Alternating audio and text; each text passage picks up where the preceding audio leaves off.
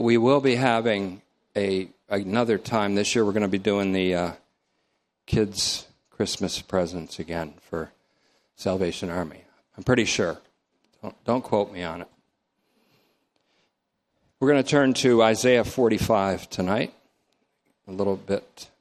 Every time it's a little different. Doing and living theology. This is part seven. And I believe I forgot to check, but I believe I would have checked, but Chuck kept telling me, hey, it's my birthday. So I forgot to. Um, I couldn't look at the information table. And uh, I guess it's a big one. I mean, 80. He's 80. But. Uh, I forgot to look at the tape table, but I think, I'm almost positive that number 10 of justification, doctrine of justification, number 10 is done. Is it? And it's beefed up. So always bear in mind that they are roughly edited. The reason they're roughly edited is because I've done the editing. Someday I should probably hire an editor. But they're also usually pretty beefed up with more scripture references. And so that wraps the whole series. We I tried to do it in 10 so that's about 40 pages of the doctrine of justification from Romans. So what's next? Well, pray that I have clarity about what to start on Sunday. Doing and Living Theology, DLT, Part 7, The Way of Discovery will be the title tonight The Way of Discovery. Now, I'm going to do something where we go very meticulous and minuscule, and then we're going to go very large the second half. So let's have just a word of prayer for a moment.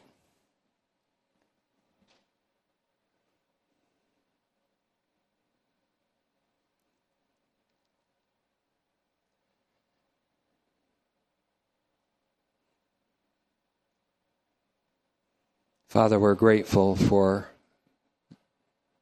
this open door that you've opened that no man can close. And it's a door of opportunity to come to know your Son, come to know you in your Son, and your Son in you, to come to know that we are in him as he is in you. And we're grateful, Father. We pray that the Holy Spirit will take charge and grant understanding spiritual understanding, which is so vital for our lives on this earth and for our sojourn, our very brief stay on this planet. We thank you in Jesus' name for what we're about to study. Amen. We've considered in our study of amassing evidence that the Greek and Hebrew words in Micah 5 2, that's incidentally a good Christmas card if you make your own Christmas cards. Micah 5 2 is pretty good for that. That those Hebrew and Greek words in Micah 5 2 are not easily translated into neat English meanings. And that's so often the case in the Hebrew and Greek text. So we have to be steadfastly attentive in our collection of evidence to determine and what we are determining, for example, is whether it is really so that the only begotten Son of God means that the Son of God is eternally generated out of the Father's own substance as consubstantial with Himself.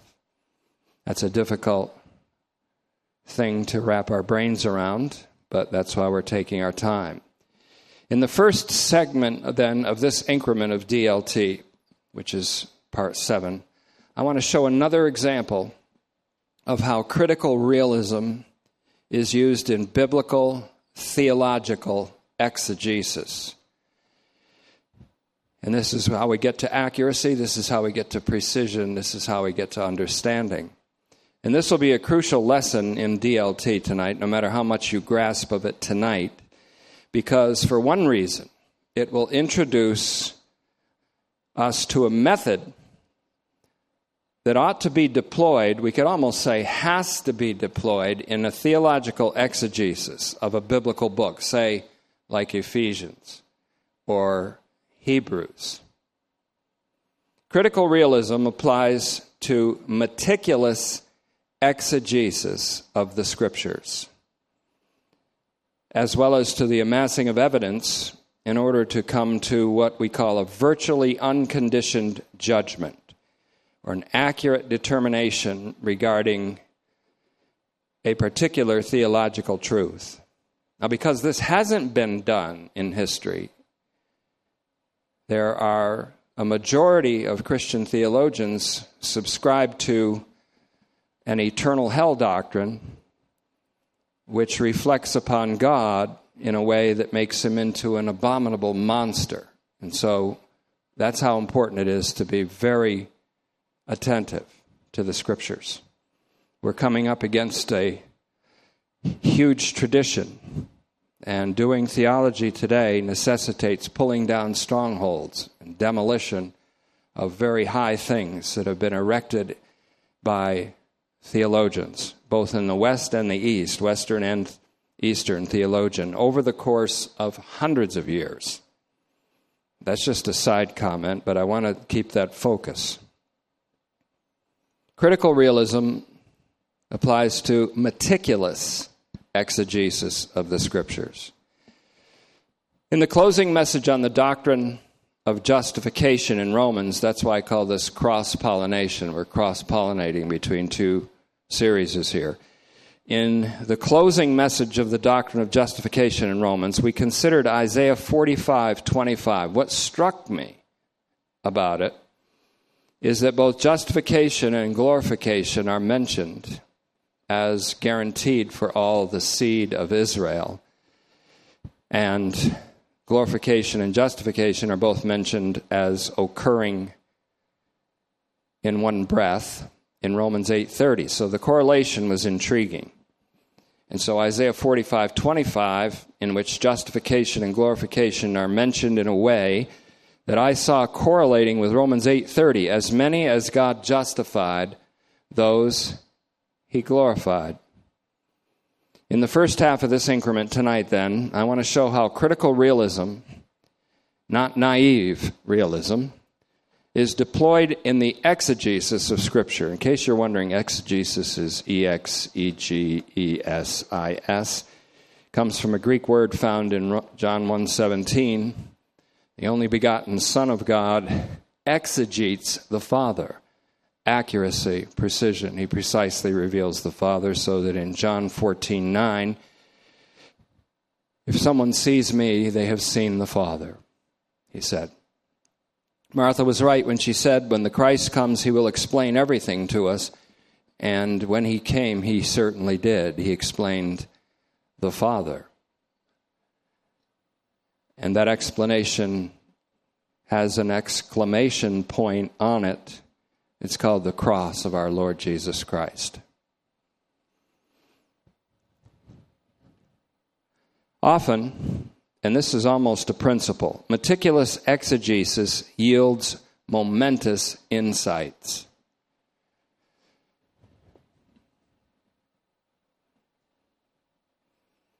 In the second half of this increment of DLT tonight, we'll show how critical realism is deployed in the amassing of scriptural evidence to answer the question. And this is the question that's been hovering over our study now for a few hours.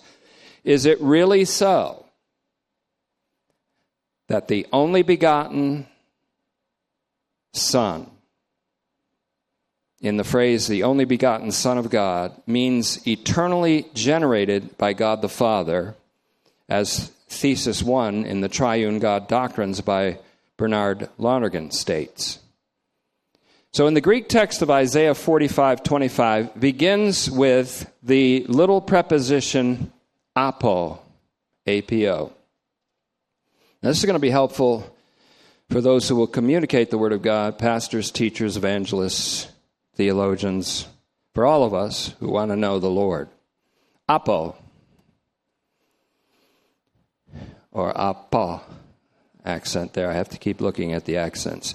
The assumption of the naive realist, and I'm speaking of myself in my younger days as an exegete, I was shown that this word apo, which generally, very generally, too generally means from, is illustrated by a circle, and at the edge of the circle there's an arrow proceeding out. So the idea, picture thinking, this is picture thinking.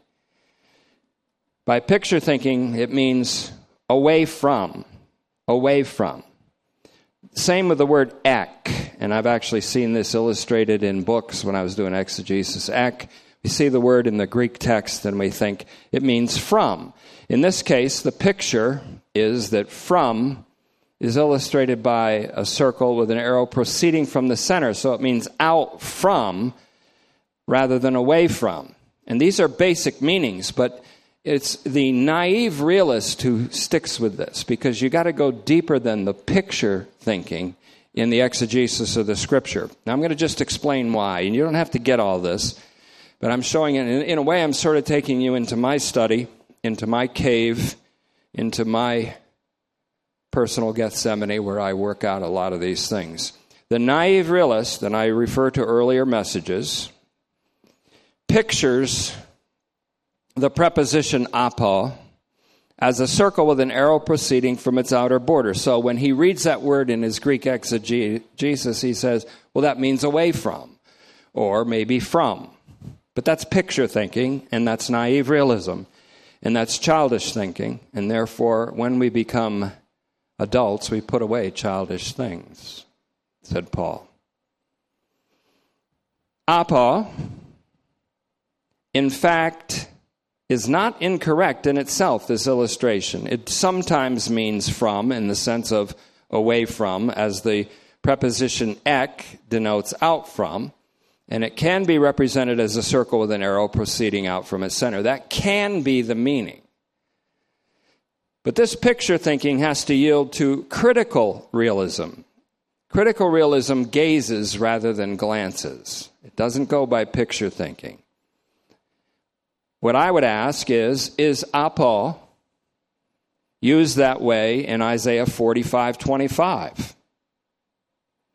Now, the critical realist examines further. Critical realism can be illustrated in James chapter 1 and verse 25. It is not the it is the one who gazes into the perfect law of liberty, who goes away and does not forget what manner of person he is. He stares that which you learn by the way of discovery is far more likely to gain purchase in your soul and remain there as conviction than if it's just taught to you in a catechetical way or the preacher author- makes an authoritative statement Jesus is the only begotten Son of God. That means he's eternally generated by the Father. Write that down in your notebooks. That's true. You've learned it. That's teaching and learning. We're not going by teaching and learning, we're going by the way of discovery. So the critical realist examines further and finds, for example, in Louw-Nida, which we've referred to before, that apo is not only a marker of dissociation which would refer to it this way of going out from something or somebody. But with the genitive case, and I looked at the first word apo and I found it's in a genitive case, and you don't have to understand all this. I'm just giving you an illustration of meticulous exegesis and how it sometimes yields to momentous insights.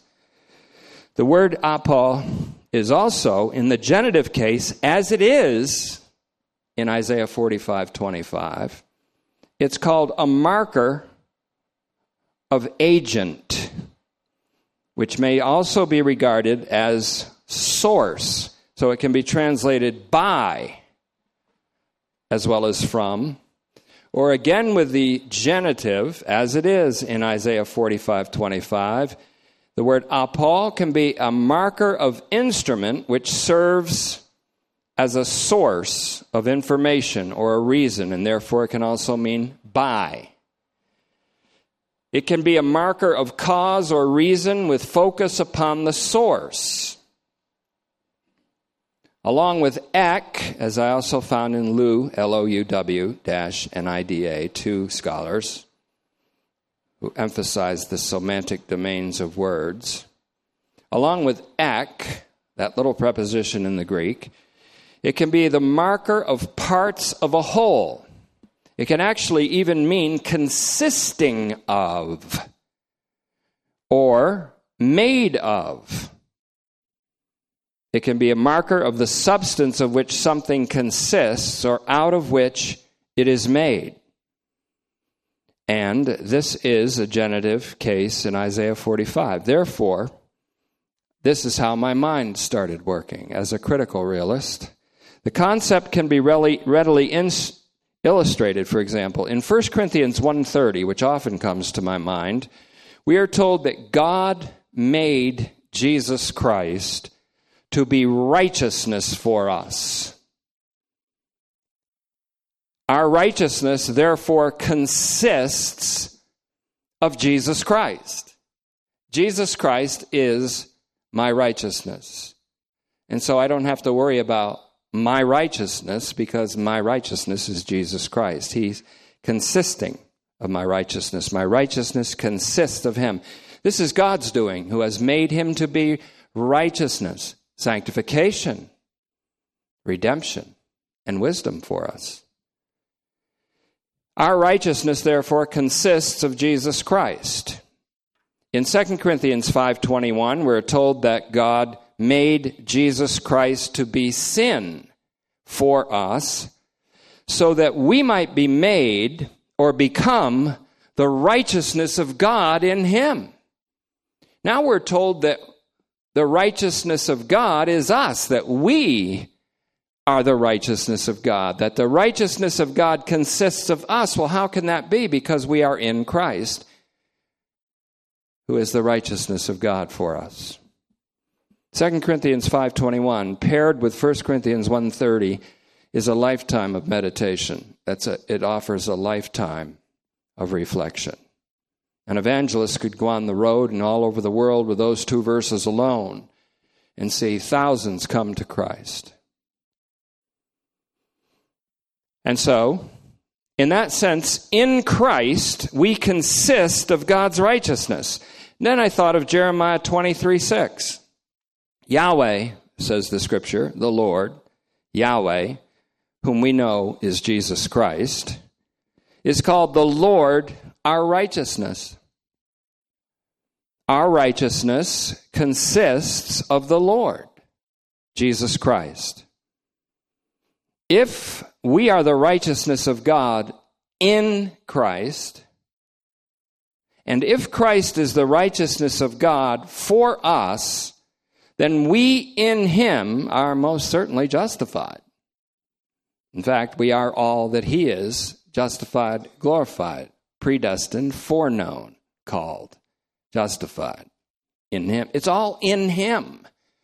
If we look out away from ourselves, instead of the curvaturae in adse, where we're always occupied with ourselves, our performance, our preoccupation with our situation, and if we look out away from ourselves to Him, we'll see that all of what we desire is in Him our justification, our glorification, our predestination into conformity with Him. It's all in Him. It's all done in Him. It's in Him. And we are in Him. And all this comes from looking at ah apa, not just in a picture thinking, but thinking that it might even have to do with something like consisting of rather than away from. That's critical realism. Takes a deeper look. Doesn't just think in terms of picture thinking. The Friberg lexicon also specifies that apa is used not only to indicate source or origin from or out of, but also to indicate cause or reason, because of, on account of, as a result of, or for. And it can indicate means, and so mean with, or with the help of, or by. Thayer whom we argued with a couple weeks ago, also says that apa can indicate causal origin or the cause. And then I looked up a Greek English lexicon of the Septuagint, which goes into the Greek specifically of the Old Testament, also says that apa in the LXX or the Septuagint can indicate source and that it can also mean by reason of. Now, in fact, and still be looking at Isaiah 45 25, apa, little preposition, is quite likely a marker of the substance of which something consists. It is likely that meaning in this particular verse.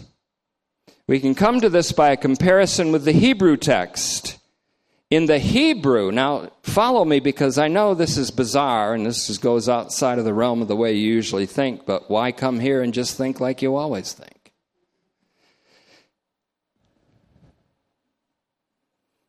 This exercises a lot of things like soul, spirit, and brain. Now, in the Hebrew text, and I always like to go to the Hebrew text because there is that old thing called the Hebrew Old Testament. In the Hebrew, Yahweh is used, and to be polite, oftentimes Hebrew scholars and Jewish people in general don't like to say the word Yahweh, so they use the tetragrammaton, YHWH, or they use the word Adonai, which is all fine with me. It means Lord.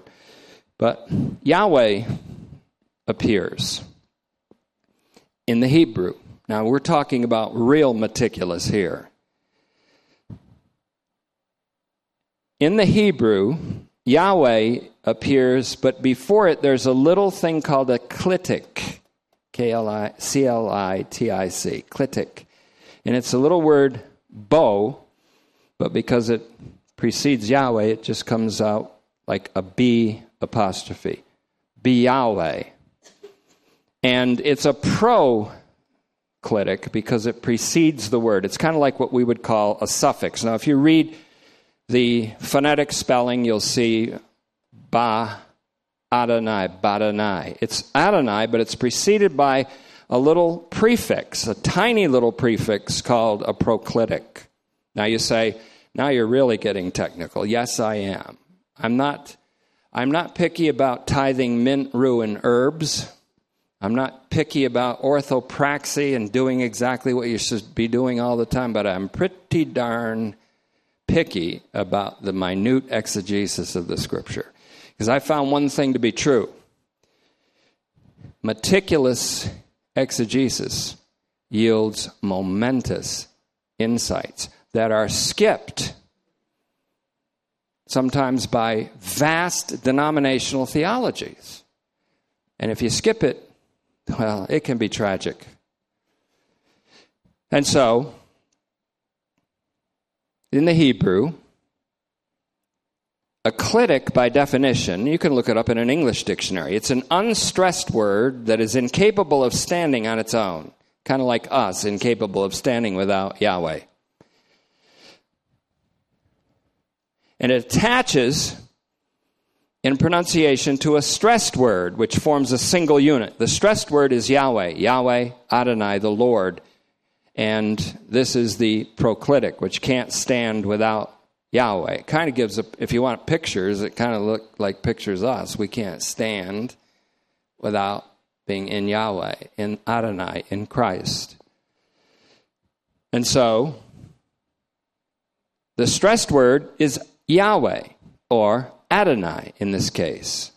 The proclitic in front of the word Yahweh or Adonai is the unstressed and dependent word. It's actually the word bo, but it's just B apostrophe in this case because it precedes Yahweh or Adonai. And so this little bo or B attached like a pilot fish to a shark, we might say, has all the meanings of apo in the Greek.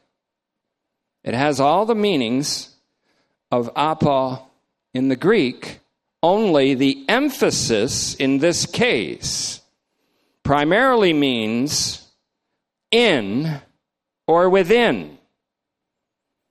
It can also mean together with.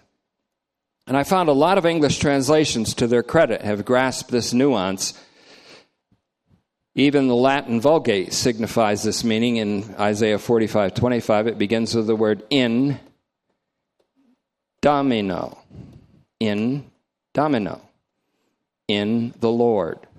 In Yahweh. And it goes on to do the rest of the verse. I'm not going to try to read the Latin in domino. Justificabitur et laudabitur omne semen Israel. That's pathetic. But in the Lord, it says, therefore, in the Lord, Isaiah 45, shall they be justified. In the Lord shall they be justified, and all the offspring of the sons of Israel, that's Pan, P A N, To, Sperma, shall be glorified in God. That was struck me there like a train. Is that the, the peak verse and justification in Romans is Romans 8:30. As many as he justified, those he glorified. It's a done deal. They're aorist, culminative, effective aorist. Why is it a done deal? Because it's done in Jesus Christ. That's why it's a done deal. The Lord of glory was the one they crucified in 1 Corinthians 2 8. And so on the cross, the crucified, disfigured, beaten, scourged, naked man, Jesus Christ, is the Lord of glory. There's the Lord of glory. When he was justified, he was glorified. God, of course, took what men did to him, men disfigured him, God transfigured him. I was crucified with Christ. But being crucified with him, I was justified with him. Being justified with him, I was glorified. It's all in him. That's why it's all done. It's in him. In the Lord they shall be justified, and all the offspring of the sons of Israel shall be glorified in God. Well, in Christ we're justified, and we are hid with Christ in God, so in Christ in God we are glorified. It's all in Jesus Christ. It has really nothing to do with you. I know that's difficult. This is how it is. It has everything to do with you, though, when you think about it, because you're in Him. This is how it is essentially construed in, and I'm grateful for this. Wow, I'm thinking, wow, this is rare. In the KJV, the King James Version, the English Standard Version, the Christian the complete Jewish Bible, the New American Standard Bible, the New International Version, the New Jerusalem Bible, the New King James Version, the New Living Translation, the RSV, the NRSV, and the YLT, Young's Literal Translation. In the Lord, we are comprised of the Lord, comprised of God then it's really true that we are made the righteousness of God in Him. That is, in Christ. Moreover, Paul is exactly right to say to the saints in Colossae, and I believe Paul wrote Colossians, Christ is all, he said to them, and he's in you all. Christ is all, and he's in you all. You are comprised of Christ. And in the end, all things will be comprised of him, and all things, well, God will be all in all. Any theology that does not, let's just say this any theology that teaches that God created all things ex nihilo, out of nothing, and does not say that he restores all things is a faulty theology. It's fake news. It's corrupt news, bad news.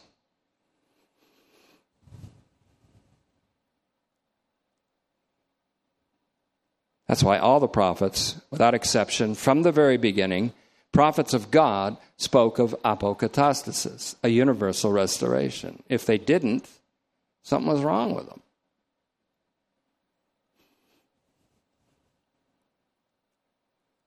In the Lord, we are justified, and in God glorified. We say that's all the sons of Israel. Well, it, Paul is exactly right to say to the saints in Colossae, Christ is all, and he's in you all. And all of this plays into the mystery of God's will in Ephesians 1 9, which is to sum up everybody and every being and everything in Christ. So that Christ ends up comprising all things. God, who is pleased to dwell in Christ, is certainly pleased to dwell in all things that are summed up in Christ. That's where this is all headed. That's the end game, the end goal. All this comes from this little apa. It plays into the mystery.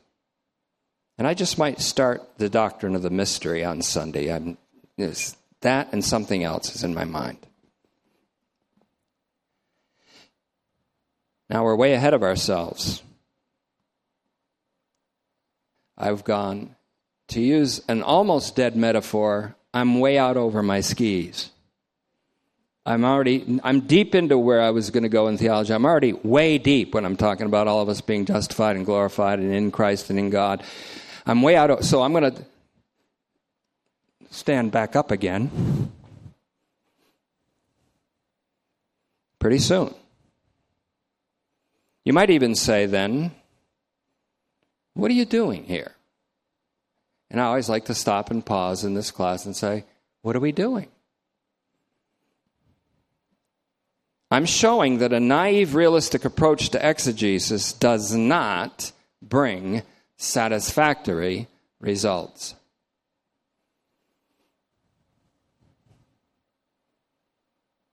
It won't do to go by picture thinking and assume that apo means away from or even from. Critical realism, which I've introduced in this series recently, engages in a critical analysis. And immediately take away off the table the word critical, meaning that you are censoring something. I'm not talking about that. The Word of God is alive and powerful, and it's a kritikos, critic, the thoughts and intents of the heart. Critical realism engages in a critical analysis. Pastors who don't do this aren't worth their salt. They aren't even salt.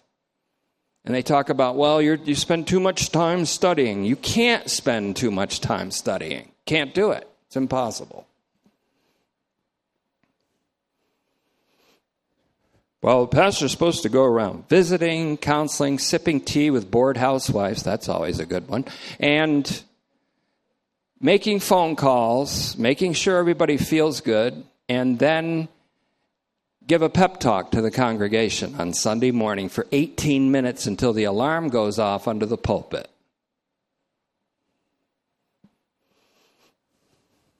In case you haven't recognized that, that's entirely sarcastic.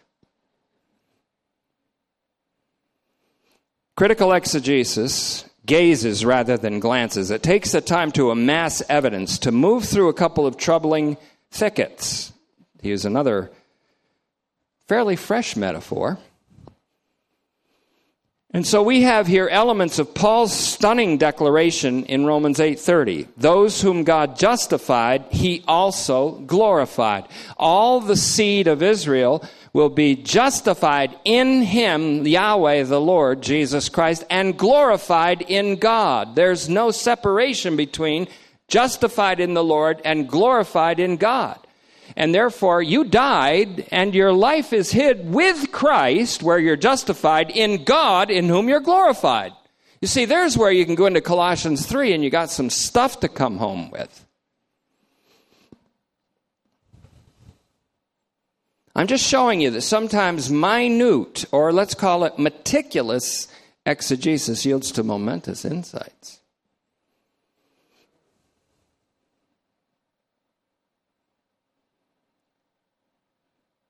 A comparison of the Hebrew text with texts in Romans 5:18 to 19, for example, and Romans 8:30, put Romans 5:18 and 19 and Romans 8:30 together with Isaiah 45:25, and you have the insight that all Israel justified in Yahweh and glorified in God is ultimately all of humanity justified by Jesus Christ's righteous act of obedience to the extent of death on the cross.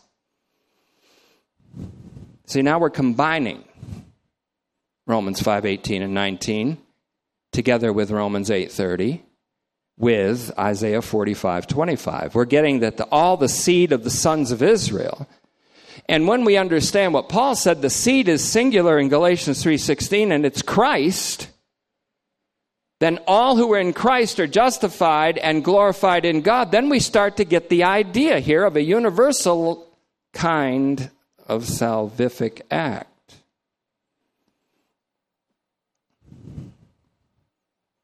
1 Paul makes all the seed, and this is where we play well in the field of the doctrine of justification.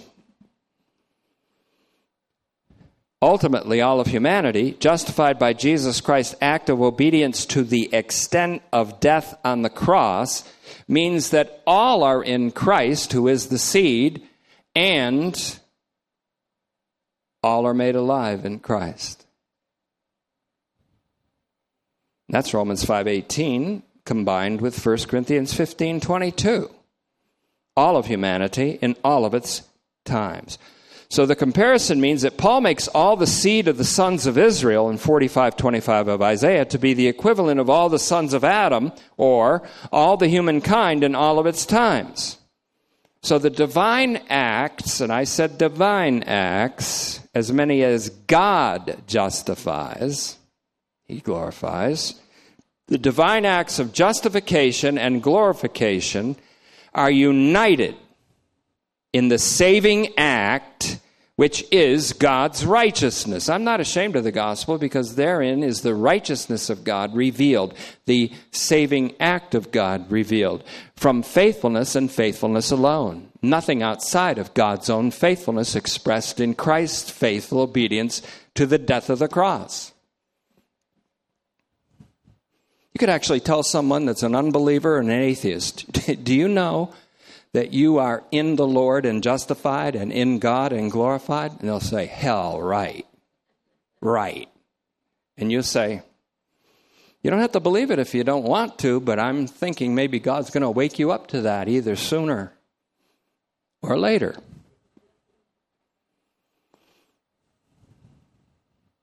And then you say, What'd you say hell for? I didn't even think you believed in it. Well, all you Christians do. I don't. If hell is what people say it is, then I think it was an existential state that Jesus entered into when he said, Why have you forsaken me to God? When he did that for us. So, as we've cross pollinated between the doctrine of justification in Romans with our DLT here, we come up with the idea that justification and glorification are united in the saving act, which is God's righteousness, which is Jesus Christ. The last judgment is the past justifying judgment of the cross of our Lord Jesus Christ. The universality of this justifying and glorifying action of God is further evinced or further evidenced, if you want to say that, in the verses that precede Isaiah 45 25. So now look at this. We fan out and see the whole context, not the whole, but at least a shorter context, a brief context. Look at 45 22 to 25. Turn to me, God says, and be saved, all the ends of the earth. For I am God and there is no other. I have sworn by myself. The word, and that's where we're going next, capital W O R D, that goes forth from my mouth is righteousness. And who is the word? The word was with God and the word was God and the word is Jesus Christ and the word is righteousness. It's all in him. What is it you're going to say now, Lord? The word is dikaiosune, incidentally, righteousness, found in Romans 1.17, the key verse of Romans. What are you going to say now that you've set up this dramatic stage here, Lord? I've sworn by myself. The word that goes out of my mouth is righteousness. Well, what is it? You've set us up. What are you going to say now? Every knee will bow to me. Sound familiar? Philippians 2 6 through 11, Romans 14 11. And every tongue will give praise to God. It will be said to me. This is what we're going to say when knees bow, tongues of men and of angels say this the, it's not going to just be Jesus is Lord. It is that. Yahweh is Yeshua. He's our righteousness. He's our justification. He's our glorification. We're bending glorified knees. We're singing with glorified tongues and we're saying, it will be said to me, Yahweh says, only in Yahweh is righteousness. Therefore, uh, Paul doesn't mean from him, but in him is righteousness. Only in Yahweh is righteousness, dikaiosune, and glory, doxa. As many as he justifies, he glorifies. Only in Yahweh is dikaiosune, our justification, and glory, our glorification. You can't separate justification and glorification. And then it says, and all that separate themselves shall be ashamed. Now, I, I could, that's another study, but I will say this. Those who separate themselves are the people who say, that's not true for me. And they're going to be ashamed for a minute when they realize that they've been in him and he's been their righteousness all along. And probably the big, the biggest shame is going to come from fundamentalist Christians who thought their righteousness had something to do with them. They separate themselves. Some people say, Jesus is my Lord, but they're separating them. Jesus said, they'll say, Lord, Lord to me all day long, but they don't do what I say. They don't recognize that all their righteousness is in me. There are other people that say, the Lord is the Lord, and they mean it because they know that everything is in Him for them. In the Lord, now we got Roman, now we we got it here, 45 25. In the Lord shall they be justified. That includes those who separate themselves incidentally. And all the offspring of the sons of Israel, pantosperma, shall be glorified in God. Again, this is a cross pollination with Romans doctrines, the doctrine of justification which we just wrapped or completed Sunday. The vital takeaway here is that exegesis, especially theological exegesis, which makes us conclude things about God of the Scripture, must be undertaken by a critical, realistic approach and not just a simplistic or naive realistic approach. And as I say that, Brian, I'm thinking of Pastor Messick, who exactly, he's a poster child for what I'm talking about here. He does his homework. And he'll take four or five messages to get to the point of Judges 2:18 about the justice of God and the justification of God because he does exactly what I'm talking about here. So Brian, this isn't a rebuke of the way you do it. This is a congratulations for the way you've been doing it. Picture thinking doesn't cut it when it comes to careful exegesis. Now, this long look at Isaiah 45 25 simply illustrates the need for sustained attentiveness in exegeting or explaining a text of Scripture. I've, now imagine if you've done all this homework and you come to tell somebody about it, and you don't have to. I did. I told you how I did all the homework. It's like taking you into a birthing suite. Yeah, I want to see the kid. I just don't want to see how the kid came out. You know what I mean? It's like that kind of a thing. But I just showed you how the kid comes out. It's painful for the pastor. But I could have just introduced you to the cute little baby and said, Look, in Jesus Christ, you're already justified, and in God, you're already glorified. And you'd say, That's good, but you didn't get to really discover it. So, what I've done here is supplied this as an additional example of what we've been doing in Micah 5 2 to amass evidence to either affirm or negate that only begotten means eternally generated in the phrase only begotten Son of God. Micah 5 2, as wonderful as a verse as that is, and should be adorning all Christmas cards. It's still not enough to make a virtually unconditioned judgment because we're not sure beyond the shadow of a doubt that our construal of the verse, which agrees entirely with the HS, HCSB, is correct. The Holman Christian Standard Bible, which is one I think got it accurately, says this in Micah 5 2 Bethlehem, Ephrathah, you are small among the clans of Judah. One will come from you to be ruler over Israel for me. His origin is from antiquity, from eternity. Now, indeed, if from eternity is a correct rendering of the text, then we're pretty much home already. We have the piece of evidence that the thesis of Lonergan is correct. He was eternally generated from the Father, eternally begotten.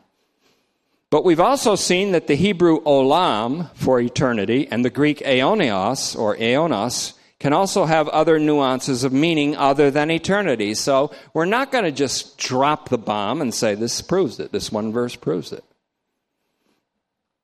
From here, then, and this is the second part of the message, and it's only 12 more minutes, but we go to another part of the psychological analogy. Comparing, it's a very imperfect analogy. We showed that the thing that is known of human beings is that the males are the fathers, they father, they beget, and the father is seen to beget a son, not temporally but eternally. That's an analogy. But now we're going to go to the aspect of the psychological analogy, which is that of a man who speaks a word. Now, say I, I would say the word Jared, my son's name. I could say Jared. Now, the word has gone from my mouth, but the word has not departed from my heart. It's still there, it remains in me. Jared remains in me. I speak his word, name. I've spoken a word. The Father has spoken uh, the word. The word has been eternally spoken by him. But the word has not left the Father, the, the word has remained in the Father. In that day you will know that I am in my Father, and my Father is in me, and that you are in me, and that I am in you. Today's that day. Well, we don't know it perfectly yet, but today's that day. A man who speaks a word. Now, I'm going to really challenge you now. So you're going to go home and have a sandwich and say, Man, am I glad I'm out of there. I can relax now. The one who is called the only begotten Son of God, five times in John's writings, is also called the Word. In the same prologue. Now, there's a prologue. It's called John 1 1 to 18. The one who is called the only begotten Son of God is also called the Word in the same prologue in John's Gospel. To the analogy then of human begetting, we can add the analogy of human speaking. A man speaks a word.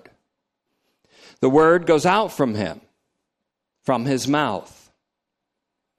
But the word that he speaks remains in the man, in his heart and mind begetting the Son in eternal way is analogous to speaking the Word, capital W O R D. The only begotten Son of God is the same as the Word spoken by God. So we're dealing here with imperfect analogies, but nevertheless enlightening ones. The only begotten Son of God is the same as the Word spoken by God. The only begotten Son of God is the Word of God. Now consider the extraordinary piece of writing that is the prologue of John's Gospel, John 1 1 to 18.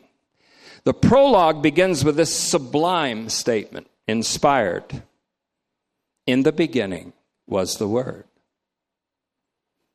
Now, just as a son has to have a father, a begetter, so a word has to have a speaker. If we can show that if the word is the same as the only begotten Son, and if we can show that the word was eternally spoken, then we can show that the Son is eternally generated because the Word in the beginning is the same as the only begotten Son. Now John 1:14 makes another sublime statement. And the Word became flesh. Now, here's my question was the word, this is capital W, it's Greek ho logos, was the word only called the word by virtue of its becoming flesh or by virtue of its incarnation, we could say? Or was the Word the Word in the beginning before the Word became flesh? The answer is quite obvious that the Word was in the beginning. And we could even say the beginning here, one of the meanings of the beginning is a beginningless beginning. But that's not, that's too premature to make that. It is evident that the Word was the Word before the Word became flesh. By a close comparison of John 1 1 and John 1 14. But if the Word was the Word before the Word became flesh, then is not the only begotten Son of God the only begotten Son of God before he became the historical Christ? by being born of a woman. And that's where we are back to Jothe and Arche. Jothe says he's only called the only begotten Son of God by his incarnation, by his birth. He's only called that by being the historical Christ. But if the Word was before the Word became flesh, and the Word was means he simply existed, he eternally existed. Not only is the Word eternally existent, the Word is God. We'll get to that maybe next week or next time. The Word was with God. Okay, so he's distinct from the Father then. But the Word is God. Yeah, so he's God. He is a person in the triune being called God. But if the Word was the Word, now I'll say that again. If the Word was the Word, before the Word became flesh, is not the only begotten Son of God, the only begotten Son of God, before he became the so called historical Christ by being born of a woman. The word from the beginning is the same as the only begotten Son of God. You say, I don't know what you're doing here. Well, I'll tell you one thing you're going to find out. You're going to be thinking a lot about the only begotten Son of God and the Word, and His name is Jesus Christ. You're going to be focused a lot on Him after the result of this message.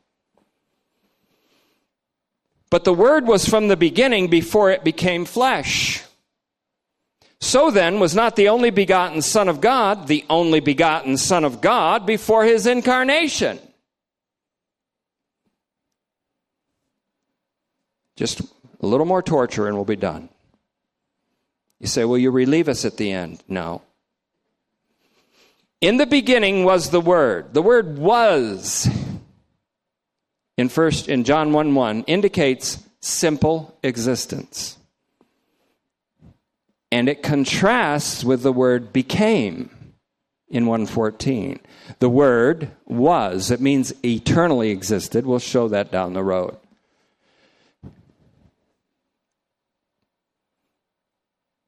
So was, I'll just use English in John 1 1, indicates simple existence. Contrast with became. The word became flesh. The word didn't become the word, the word was the word that became flesh. The word never became, it simply was. We could say the word eternally existed. And we've already done that in our study of the fourth gospel, the fourth, fourth G, as we called it. But we still have to be careful. We could certainly say this given that the prologue goes on to say, the Word was or always is God. In the beginning was the Word, and the Word was with God, and the Word was or is or always exists as God. The Word always existed as God. The Word did not become the Word in becoming flesh. The Word, who always existed, we could say eternally spoken, as God became flesh. The Word, who always existed as God, became flesh. The Word was always the Word before the Word became flesh. So, was not the only begotten Son of God the only begotten Son of God before he came into the likeness of sinful flesh? In Romans 8 3. Before the one who could be called Jesus was conceived in the Virgin Mary by the Holy Spirit. In other words, is Jesus the eternally begotten Son of God? Or is he only called only begotten because he was conceived by the Holy Spirit in Mary? And that's what Thayer is saying. Thayer says he's only called only begotten Son of God because he is the historical Christ. I say he's the only begotten Son of God because he's eternally generated out of the same substance of the Father. And we have to think in terms of an eternity that we never think about in order to get this. You see, you know what we're doing now? We're thinking. Now we're employing logic, the science that derives from the Greek word logos, which means the word. It translates into English as the word. What are we doing? We're doing theology. But we're not doing theology by the way of teaching and learning. We're employing the way of discovery. I'm not teaching you by simply saying Jesus is the eternal eternally generated Son of God, the Son of the Father. You write it down, you keep it in your notebook, you've been taught, you've learned, now you know, so that you learn it by rote. Rather, we're asking a question for intelligence, followed by a question of reflection, followed by the amassing of evidence from the scriptures with the aim of coming to a discovery. A discovery. Wow! Jesus of Nazareth is the eternally generated Son of God and the Word who is God and always was God who became flesh or not? I, I think so. So I'll close just by saying this. What you learn by the way of discovery tends to have a more dramatic and enduring purchase in your soul and spirit than what you learn simply by teaching and learning. And that's what happened to the martyrs. They discovered. And so when they were faced with the lynch pole or the crucified or the, the cross or death by whatever means, they had in their soul the purchase of who Jesus Christ is as the eternally generated of the Father, and in whom they had justification, in whom they had righteousness, in whom they had glory. It was already their glory. In this way, they're going to enter into the glory that they already had. It found purchase in their soul, it found conviction. It resulted in assurance of things hoped for. It resulted in the conviction of things not seen because it was discovered. So I took you on a journey that must have been like Christopher Columbus sailing on the Nina and the Pinta and the Santa Maria, and the people are saying, What are we doing? And the storms come, and the length of days come, and the seas are becalmed, and then finally they hit a place called the West Indies. And they discover. So that's what I did to you tonight. You are the Nina, the Pinta, the Santa Maria. Maybe you're discovering this. You see, this has all been kind of a journey. And we're still back in the thing where Jothay says, no, he's, he's only called only begotten Son of God because he was incarnated. And so, and then I say, no, our case says, wait a minute, what about maybe he was eternally generated and was the only begotten Son of God before he was begotten by the Spirit, perhaps he was eternally generated by the Father before he was begotten in the Virgin Mary, and so he was the only begotten Son of God before he became the one whose name is Jesus. Well, then you get to places like Romans 1 4, and you say, by the resurrection, God dramatically demonstrated him to be the Son of God. So, did he become the Son of God only by resurrection? Or by the dramatic power of God in the resurrection, did God declare Jesus to have all along forever been the divine Son of God? Get it? Good, you don't. So thank you, Father, for this opportunity. We pray that now the Holy Spirit will allow discovery that a man can't bring. We thank you for the tremendous versatility of studying your word, in which we can take a thousand different approaches and that we can take the way of discovery. And I pray that the result of tonight's time together will be a doing of theology, a coming to discover the wonders of the person of Jesus Christ the wonders of Him. And that your plan is to comprise all things of Him of righteousness, of redemption, of sanctification, of wisdom. And that we are in Him, and that He is in us, and that we are in you, Father, and that you are in us, and that you created all things out of nothing to bring all things to be comprised of your Son, so that you can be all in all. What a tremendous awesome message is in the Bible when we critically exegete the scriptures.